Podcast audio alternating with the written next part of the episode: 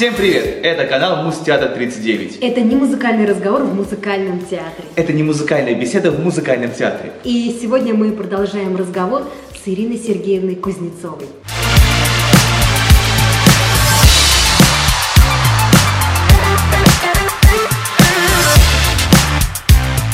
Добрый день, Ирина Сергеевна. Здравствуйте. Сегодня очень нам приятно, что вы опять у нас в гостях. Я предлагаю продолжить тему университета Кёнигсберга. Куда привело выпускников да? Да. Будем про это говорить да. сейчас. Ну, можем да. об этом поговорить. Угу. А вообще, наверное, нужно еще вот на что обратить внимание, э, что э, Петр I, который здесь был, и он здесь был неоднократно, он много раз посещал Восточную Пруссию, и, кстати, в нашей области есть э, памятные знаки. Это Игорь Александрович Одинцов, вот недавно ушедший из жизни, да, Игорь Александрович на стене собора, это э, образ был взят у Петра у Растрелли, и там надпись э, «Государь-император Петр Великий был здесь». И даты, когда он был здесь. На, на острове, в собор заходил, в университете побывал. А в Черняховске своя государь-император Петр Великий был здесь. Другие даты, когда он там был. В Немане он так был. Я считаю, что это очень правильно, то, что отмечено появление здесь Петра Алексеевича. Так вот, когда он э, познакомился с преподаванием в университете, а у нас еще университетов не было, да, он только мыслил, что будет это когда-нибудь. И это появилось через четверть века только, да? А, так вот, э, Петр I э, попросил, чтобы русских студентов брали в университет. И более того, он стал договариваться, чтобы девушек туда взяли. Ну, немцы на него руками замахали, да э, такое разве может быть? Ни в одном университете девушки не учатся. Но они были неправы. Девушки не только учились, э, но и потом становились профессорами университетов в Италии. Э, да, например, Дота да Коста, она была замечательным механиком, математиком и преподавала в университете. А в том же XVIII веке, вот когда Петр здесь был, да, он, э, может быть, знал об этом, а может быть, нет – Мария Аньели написала первый в Европе, по нему учились во всех университетах, учебник по математическому анализу. Ей памятник стоит э, перед университетом в Болонии. Да? И есть э, даже кривая, которую математики поэтично назвали «Локон Аньели». Очень вот. романтично. Очень романтично. Ну, чуть позже можно э, сказать, что раз уж я эту тему затронула, вот мы все знаем такой красивый цветок гортензия, да? Вот он э, назван в честь женщины-математика Ортанс Лепот – она была знаменитым математиком-вычислителем, и э, астрономы, великие астрономы, просили ее либо э, сделать расчеты, либо проверить их расчеты. И вот когда в Европу привезли этот прекрасный цветок, то они сделали ей подарок, ученые Европы. Ее именем назвали Гортензию. Так Петр Первый выучил женщин Нет, они Не ему получилось. отказали. А он, нет, он выучил, он все-таки хитрый был. Ага. Он сюда стал посылать э, учиться э, женатых э, студентов. И у них было твердое требование к ним от Петра, чтобы все, что они изучают, они потом с женами вечером рассказывал супруге. Да, и, и говорят, и сами повторите, и женщины у вас образованные да. будут. Так что вот он решил. Очень русский человек да. хитрый, умный. Да, вот он нашел способ. Он хотел, конечно, чтобы образование. А какие он всех... преследовал интересы э, выучить женщин в то время? Ведь женщина имела другую функцию. Ну, Петр был, вообще говоря, человеком, который очень э, вперед думал. Да, я тоже да? так понял. Он, э, вот смотрите, даже э, первое в мире учебное заведение, где готовили инженеров, создал Петр. До этого была инженерная подготовка, замечательная инженерная подготовка в Европе, да? Но они ведь как учились?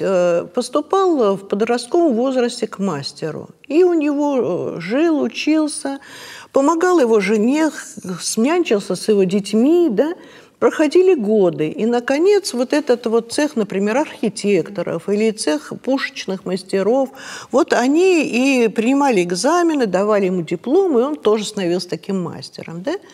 Петра это не устраивало. И он открыл в Сухаревской башне школу математических и навигатских наук, в которой должны были быть э, подготовлены инженеры, э, которые могли бы пушки создавать, фортификаторы, ну, естественно, навигатских это угу. военные моряки прежде всего, прежде Штурмана. всего военные. Да, да, да. А потом он еще даже сделал более такую дифференцированную подготовку, разделил их э, и пригласил туда выдающихся ученых работать. Именно выдающихся. Ну, у него был свой, конечно, ученый, но он, я имею в виду Магнитского, да, он всех сам экзаменовал, он выдающимся был инженером, прекрасным математиком. В тех кораблях, которые он лично спроектировал, нет ни одной математической ошибки. Э, он мог ошибку допустить в написании, да, вот в грамматике. А, вот а, интересно, это... в то время, вот для нас э, это время неизвестно. Мы никто не знаем доподлинно точно, что было. Ну, действительно, нам кажется всем, что э, не было таких технологий, да, ведь не было Технологии всего... были потрясающие. Я имею в виду, что вот мы иногда, раз я заговорила уж об инженерах, Вообще равных в XVIII веке инженеров не было Алексею Константиновичу Нартову. Вот считается, что Модсли сделал станок, который э, держит резец, да? На самом деле станок был создан э, за десятки лет э, Нартовым, но он был более совершенный, чем у Модсли. Он сделал станки-автоматы – он делал полностью цельнометаллические станки, и у него был еще станок-автомат, то есть э, токарный станок ведь что они даже сдавали экзамены как? Э, нужно было, например, из дерева выточить э, скульптурный портрет кого-то.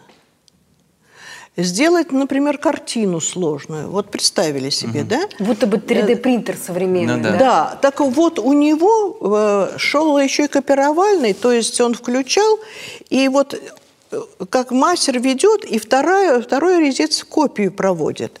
И получался копировальный станок, да, то есть у него...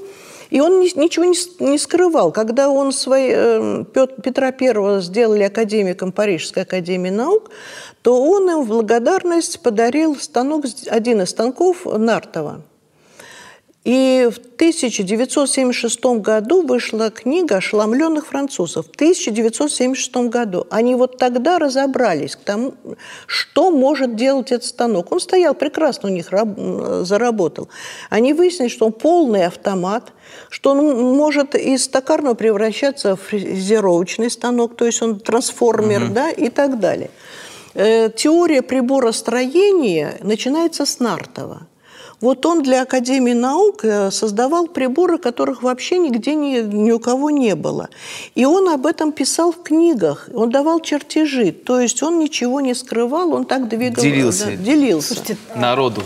Вот э, это дает вообще гордиться своей страной, тем людям, кто не знает вообще, насколько... Мне тоже это очень... Наши... Э, талантливые люди. Талантливые, действительно, потому что все время есть стереотип, что вот наш русский мужик Вы знаете, ничего не мог, уже ничего раз... не умел и все остальное. Но на самом деле, если послушать, столько вообще гениев, гениев. Э, совершенно верно. Вот даже если, раз уж мы о Петре говорили, э, вот э, считается, что первым человеком, который придумал конвейер, был Генри Форд. А это сделал первым Петр I в двух вариантах. Первый у него был завод, который пушки производил – и у него там, э, вот, кстати, у Тейлора, это 20 век, э, тейлоризм, это научная организация труда, вот у Петра этот завод был четко на зоны разделенный. Э, ясно было, как сделано. Вот отлили пушку, дальше ее на цепях везут дальше, следующие делают, приваривают там ушки и так далее.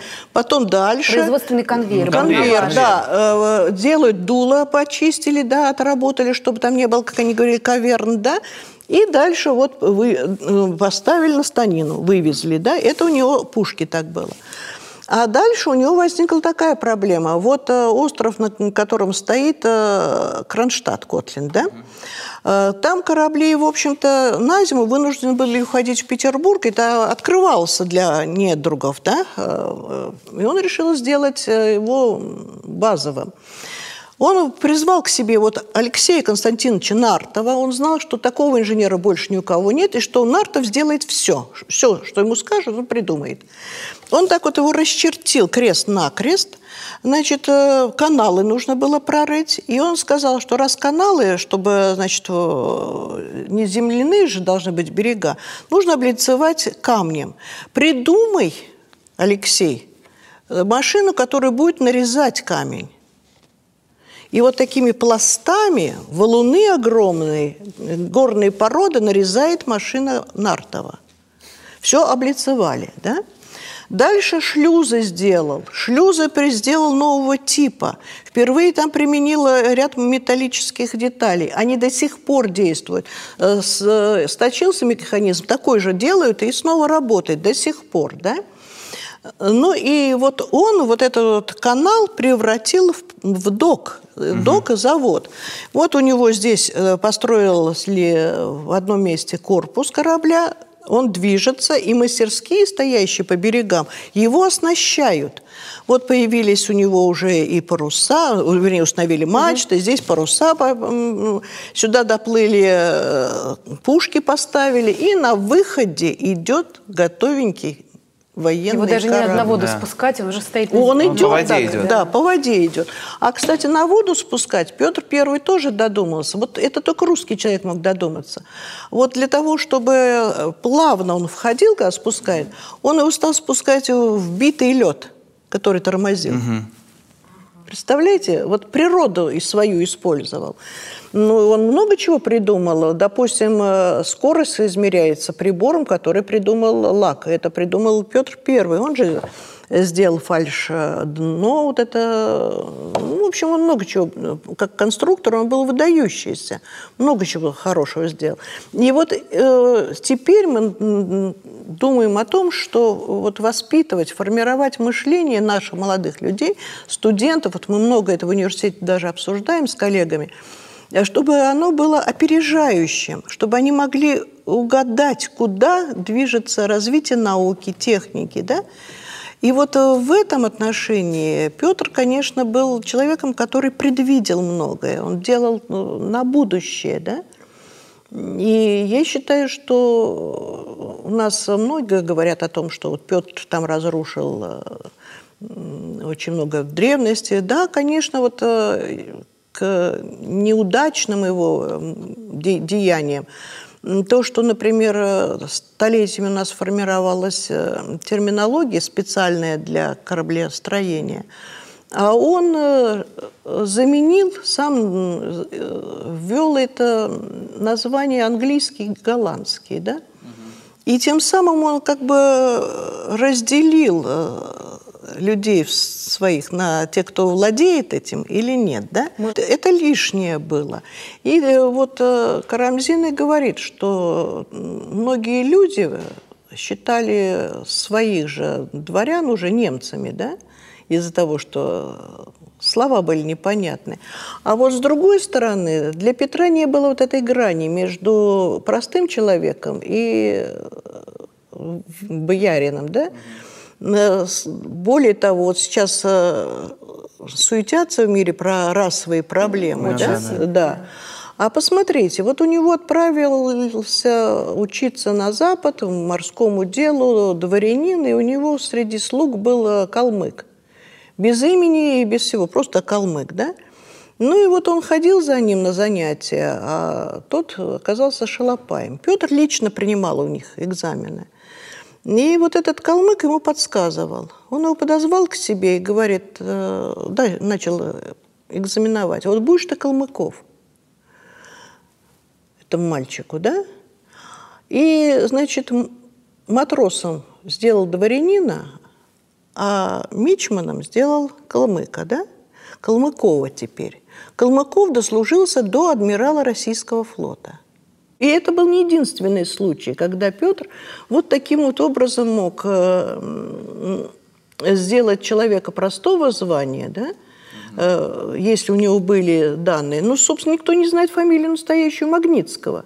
Он тоже был мальчик, который чуть ли не сирота, и который... Со двора, да? Нет, который в монастыре был. И вот э, Петр его стал тоже экзаменовать, и когда увидел у него такое дарование невероятное, он сказал, ну ты как магнит к себе все притягиваешь, быть тебе магнитским. И вот Магнитский написал абсолютно тоже уникальную, не имевшую аналога в то время, книгу по математике, которая называлась арифметика Сирич наука численная, но там была арифметика, там была геометрия, там был математический анализ, и там были те э, термины, которые мы с первого класса. Вот мы даже не знаем, теперь не представляем, как мы могли бы обходиться без таких слагаемое, произведение частное, да? Это вот все он придумал, все эти слова. Вот откуда все это идет. -то. Талантливый человек просто был тогда Петр I, когда, который мог разглядеть. Он хотел разглядеть, потому что для него, ведь он был первым руководителем страны, э, ну, вернее, наверное, царской динами, династии, который ввел присягу отдельно государству и государю, царю. И сам принес присягу родине. Он принес первый. И посмотрите, вот это в традициях русской культуры. Вот говорят, что он разорвал э, связь времен, но не совсем, конечно. Он очень резко и много повернул, но не все разорвал. Вот посмотрите, у нас вот, э, если мы обратимся к древности, вот перед боем князь Святослав обращается, да, и он говорит, что не могут уйти. Но если побежим, то срам нам будет. А не побежим, мертвые э, сраму не имут, да? И исполчились э, дружинники, как там говорится, и сказали, где ты голову сложишь, там и мы, да? То есть вот эта речь. Потом э, указывается, что юный совсем князь э, Александр перед Невской битвой на площади обратился к ним с речью, и они все были вдохновлены этой речью. Потрясающая речь э, Дмитрия Донского перед боем. И вот, наконец, Петр I написал, и везде зачитали эту речь перед Полтавой. И там он говорит, так должны вы помнить, что не за царя вы воюете, но за род свой, за отечество свое, за отечество Петру врученное, ну, да? это правильно, ну, потому да. что да? не все всегда согласны с политической состоявущей власти, но любить свою страну и родину ты Обя... Ну, даже не то, что не обязан. обязан. Это... Ну, Без этого человек не, не, не человек. Все-таки Он это твои родители, это твои, да, Да. твое прошлое. Да, то есть, э, вы знаете, вот как э, есть же произведение «Мы не пыль на ветру», да? Вот действительно, одно из самых фундаментальных потребностей русского человека, вообще одной из величайших ценностей русской культуры было то, что знали свою родословную. И вот черносошные крестьяне, как говорилось, знали свою родословную намного-много вот вглубь. И, допустим, э, молодой человек э, сватается, а они знают его родословную, знают, что у него в роду были, например, э, пьяницы и бездельники. Они могут отказать, потому что вдруг вот, угу. да, Гены передадутся. Да, и вот человек нанимался на службу, он начинал перечислять своих предков, и тем самым говорил, как они служили Отечеству, да? И вот даже есть замечательное письмо Ивану Грозному писал Федор Иванов, прозванный Конь. Вот мы, он вошел в историю Федор Конь, как великий архитектор, да, который строил укрепление. Так вот он пишет ему, что мой отец и мой дед много церквей по России поставили. И я могу то же самое. Но я могу еще и крепости строить. И вот он перечисляет все и оказался на службе. Именно он построил Смоленскую вот эту э, крепостную стену, которая по величине, по длине была, э, считалась третьей в мире. Первая Великая Китайская, потом Константинопольская и, наконец, Смоленская. Да? Но она считалась первой по красоте. Так вернемся все-таки к Петру, к нашему да. великому. Да, как он предложил учиться здесь э, в университете. Да, потому Но, что все равно возвращаемся да, к кафедральному и, собору, да, к учи, нашему. Да. да, и к университету, конечно. Да. Вот в университете учились многие. И надо сказать, что среди тех, кто учился, например, был Милорадович, герой войны 12 -го угу. года. Он тоже здесь учился. Э, ну, вообще, до определенного времени здесь было очень много. Ну, не то, что очень много. Вообще студентов ведь немного было, да? Но русские студенты, в общем-то... Э, Их узнали, узнают везде. Знали, они хорошо учились, да. И среди... Кстати, вот Петр I же обнаружил в Кёнигсберге, не в кафедральном соборе, не в Эленросской библиотеке, а в Замковой, Рукопись, э, посвященная русской культуре, это Радзивилловская рукопись. Это отдельный рассказ, но она, в общем-то, тоже очень важна для нашей истории. Ну, а затем э, появились здесь уже и преподаватели из России. И вот таким э, великим человеком был Карл Максимович фон Берр – это российский немец. Вот э, его родители владели поместьем под Петербургом. Это оздейские немцы, да? Э, ну, я даже немножко скажу, вот, наверное, интересно, что его родители до определенного возраста учили сами дома.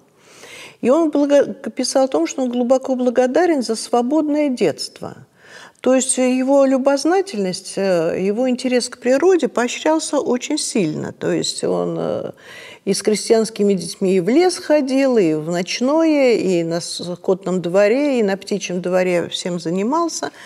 А дома было два языка – русский и немецкий. То есть родители хотели, чтобы и государственный для него был родным, и немецкий, да? Вот. И затем он поступил уже, ну, естественно, в гимназию, очень быстро ее закончил и поступил в университет города Дерпта. Вот здесь тоже нужно сказать, это город, который основал э, Ярослав Мудрый в 1030 году, назвал его Юрьев. Потом он стал э, через несколько столетий Дерптом, когда э, территория была шведская, и нем, немцев было много. Потом этот город в XIX веке снова стал Юрьевым. После 18 года он стал называться Тарту. И в Советском Союзе он остался Тарту, да? Но вот э, на самом деле это, видите, город с интересной судьбой. И университет, видите, в Российской империи университет э, Тарту был, конечно, старше Петербургского, но там преподавали на немецком языке. Ну, потом стали преподавать, естественно, на русском, и его закончили многие великие наши э, врачи. И вот война началась 12 года, и патриотический э, порыв сорвал Бера с места, и он отправился в Ригу, где осажденные рус... в осажденном русском гарнизоне э, началась холера. И вот он э, русских солдат лечил от холеры. Между прочим, эпидемия в те времена – это страшное дело, да? Но он лечил, и вот затем он его пригласили уже, когда он э, стал чуть старше, э, в Кёнигсбергский университет. Его тут врач пригласил, который сам уезжал, э, уехал потом в Берлин. И 20 лет в университете преподавал именно Карл Максимович. Он здесь женился, создал в университете музей зоологический. И здесь же, в Кёнигсбергском университете, он сделал очень важное открытие. Он изучал э, вот, э, зародыши и, в общем-то, э, можно сказать, целая наука начинается, целое направление в науке, в биологии, в медицине начинается с него. Да? Ну и все 20 лет он говорил о том, что домой пора. Его не так уговаривали еще, вот, воспитаете себе смену и так далее. Но 20 лет он здесь продержался и уехал в Петербург. Петербурге стал работать в Академии наук, и дальше э, его экспедиции на север, изучение берегов Балти... Э, Белого моря чрезвычайно большую роль в науке сыграл. Затем э, Каспийское море он изучал. Вместе с Литки он создатель Русского географического общества, он создатель Русского энтомологического общества. Существует закон Бера, это вот о том, что он э, обратил внимание на то, что берега реки э, вот, в северном полушарии одни, в, ну, вращение Земли, да, связано с вращением Земли, это закон Бера. И вот когда исполнилось 30 лет его работы в Академии наук, государь-император лично пришел туда, э, поблагодарил его за службу российской науки учредил золотую медаль имени Карла Бера, э, которую должны были вручать за заслуги в естествознании. Вы знаете, она даже в годы Великой Отечественной войны продолжала вручаться. Вот э, эта медаль имени Бера. Ну, он еще после этого четыре года служил в Академии наук, а потом уже уехал в свое поместье и там в тишине писал книги уже такие, знаете, скорее мемуары. Э, то есть, видите, вот человек, который связывает э, и русскую культуру, да, российскую культуру с здешней историей. И вот в кафедральном соборе у нас есть две доски – на одной перечислены э, великие ученые э, Альбертины, не обязательно те, которые похоронены здесь, которые всю жизнь работали. Некоторые работали недолго.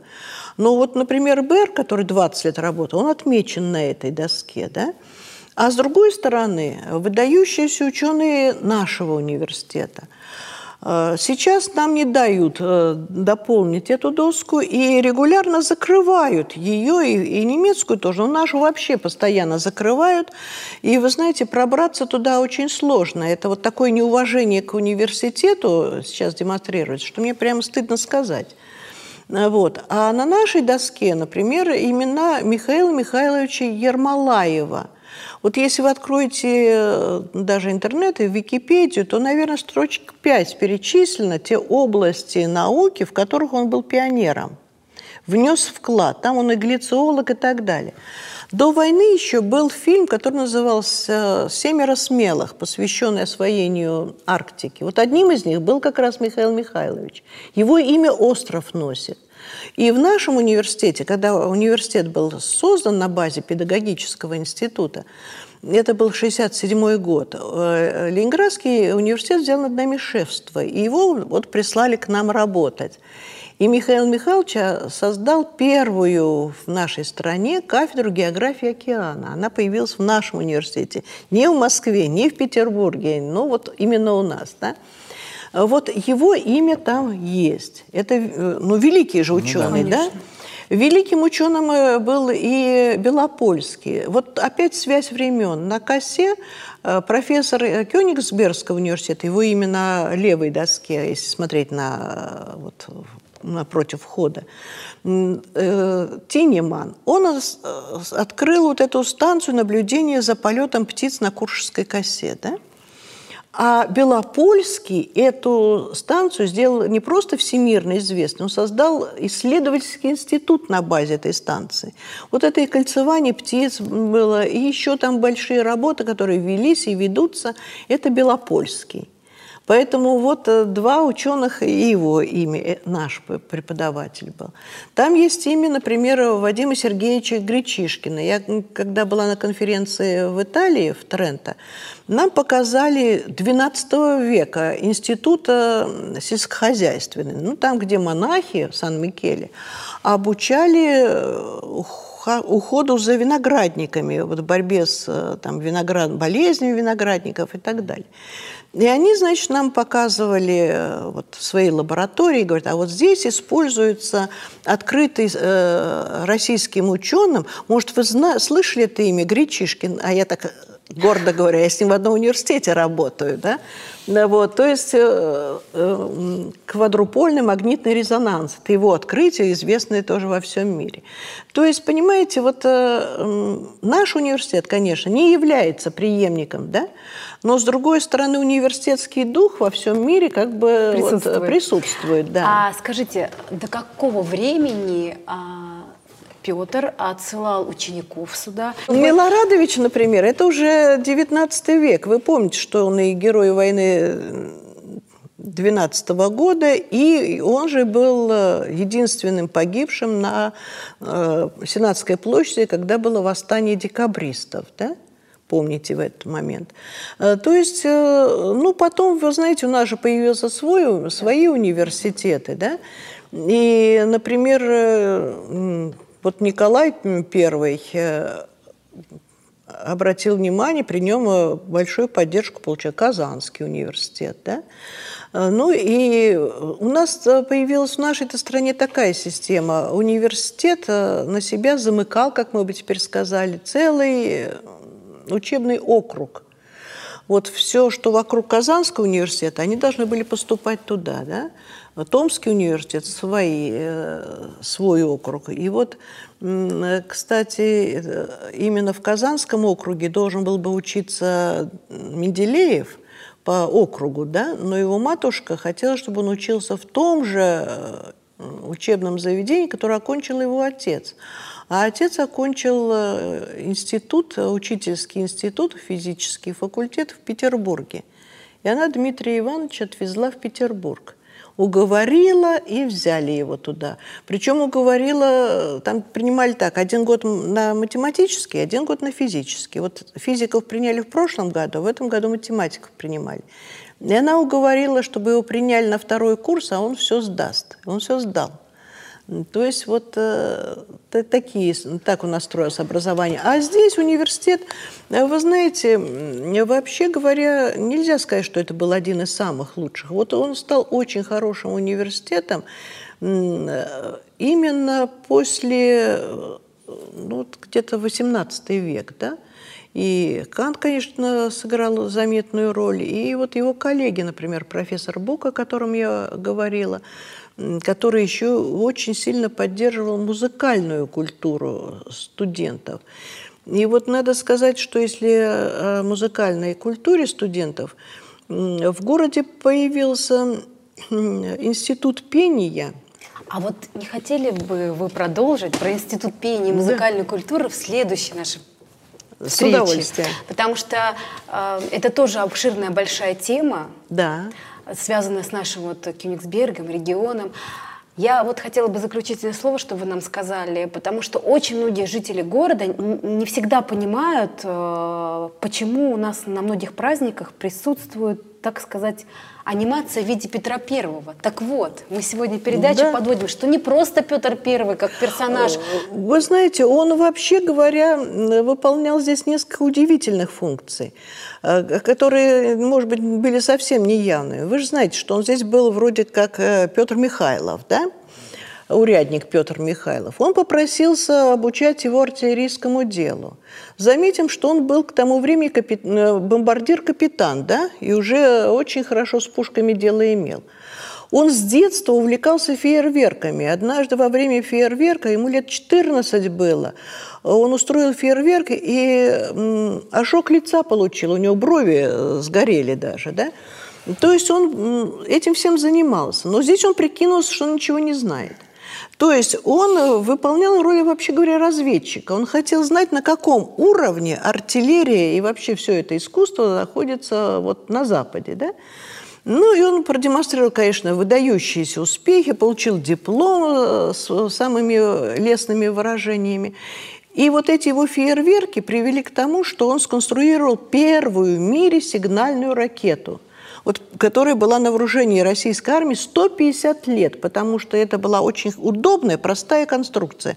Он бабахал вот э, на полтора километра вверх, э, ракета давала сигналы, там по цвету определялось, угу. что имеется сигнал, в виду, да. да, какой сигнал. То есть это вот он придумал.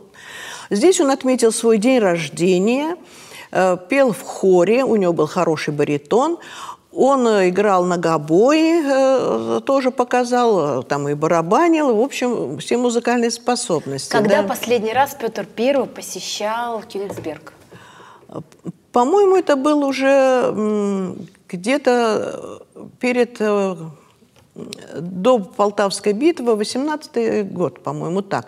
Кстати, когда он посещал э, уже потом, э, не в первый раз, это я вам первый раз описываю, как он здесь был с великим посольством, да, а еще вот там, где сейчас находится здание ну, бывшей немецкой комендатуры, да, на озере или отдел милиции, угу. помните вот это здание такое, которое сгоре, горело? Да, да, да.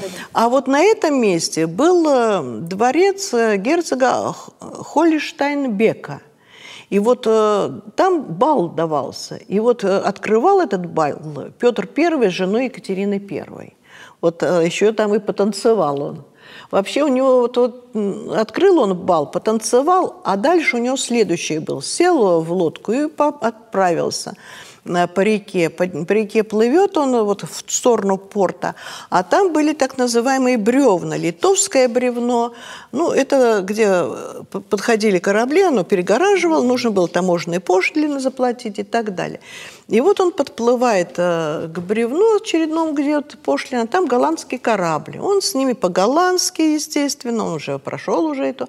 Они его пригласили к себе, он там с ними еще и чарочку поднял. Там да? информацию там взял. Да. Разведчик. А вы знаете, он э, вообще говоря, вот э, почему такой рывок-то сделала при нем наша промышленность? Он внедрял заводы, строил по последнему слову техники, и даже то, что они еще не внедрили, а он уже получил э, данные, он у себя включал. Э, вы знаете, сначала, например, великий Лепниц э, плохо относился к России. Он даже, приви... ну, для него это была, вот, знаете, как дикая страна, да, там Восток и прочее. И он даже желал Карлу XII до Урала дойти. А потом познакомился с Петром и стал горячим сторонником уже России. И он принимал участие вот э, в создании э, для Академии наук, Российской Академии наук, вот он принимал участие в создании э, устава, ну и вообще вот концепцию, как мы бы теперь сказали, Академии, Российской Академии наук. Потому что Берлинскую создавал как раз Лейбниц, да? Вот. Так что Петр здесь э, много э, раз бывал, и он был в очень добрых отношениях с первым королем. Это Фридрих III, который его принимал, который стал Фридрихом I в 1701 году. Это отдельно можно рассказать всю эту историю. А потом у него были дружеские очень отношения с э, Фридрихом Вильгельмом I, который ему янтарную комнату подарил, да? Вот. Это тоже интересная да. тема. А он оставил ему на год Нартова, потому что э, тот э, тоже был такой рукодельник и завидовал тому, что Петр э, выдающийся токарь, много чего умеет делать, и он попросил, чтобы его поучили. И вот он оставил ему Нартова, и Нартов его хорошо обучил. И король, который был страшно прижимистый, у него локти были заштопанные, да, он вообще на что деньги не тратил. А вот Нартова он подарил, наградил, значит, крестом с бриллиантами. Вот э, прямо настолько был благодарен. Спасибо, Ирина Сергеевна. Да, спасибо. спасибо. Замечательный, интересный разговор э, про Петра, нашего великого. Ну, по нему, про него можно более подробно рассказать было, каким он был кораблестроителем, да, как, что он сделал для военного дела. Но это мы с вами отдельно поговорим. Я да. думаю, следующая наша передача, наш э, диалог э, должен состояться про музыку. Да. Обязательно. Мы вас ждем. Музыка Спасибо большое. То, что мы любим. Спасибо. Да. Спасибо. Спасибо. И если вам понравился наш выпуск, ставьте лайки, подписывайтесь и нажимайте синенький колокольчик. Он разве синий? Просто колокольчик а, прозрачный.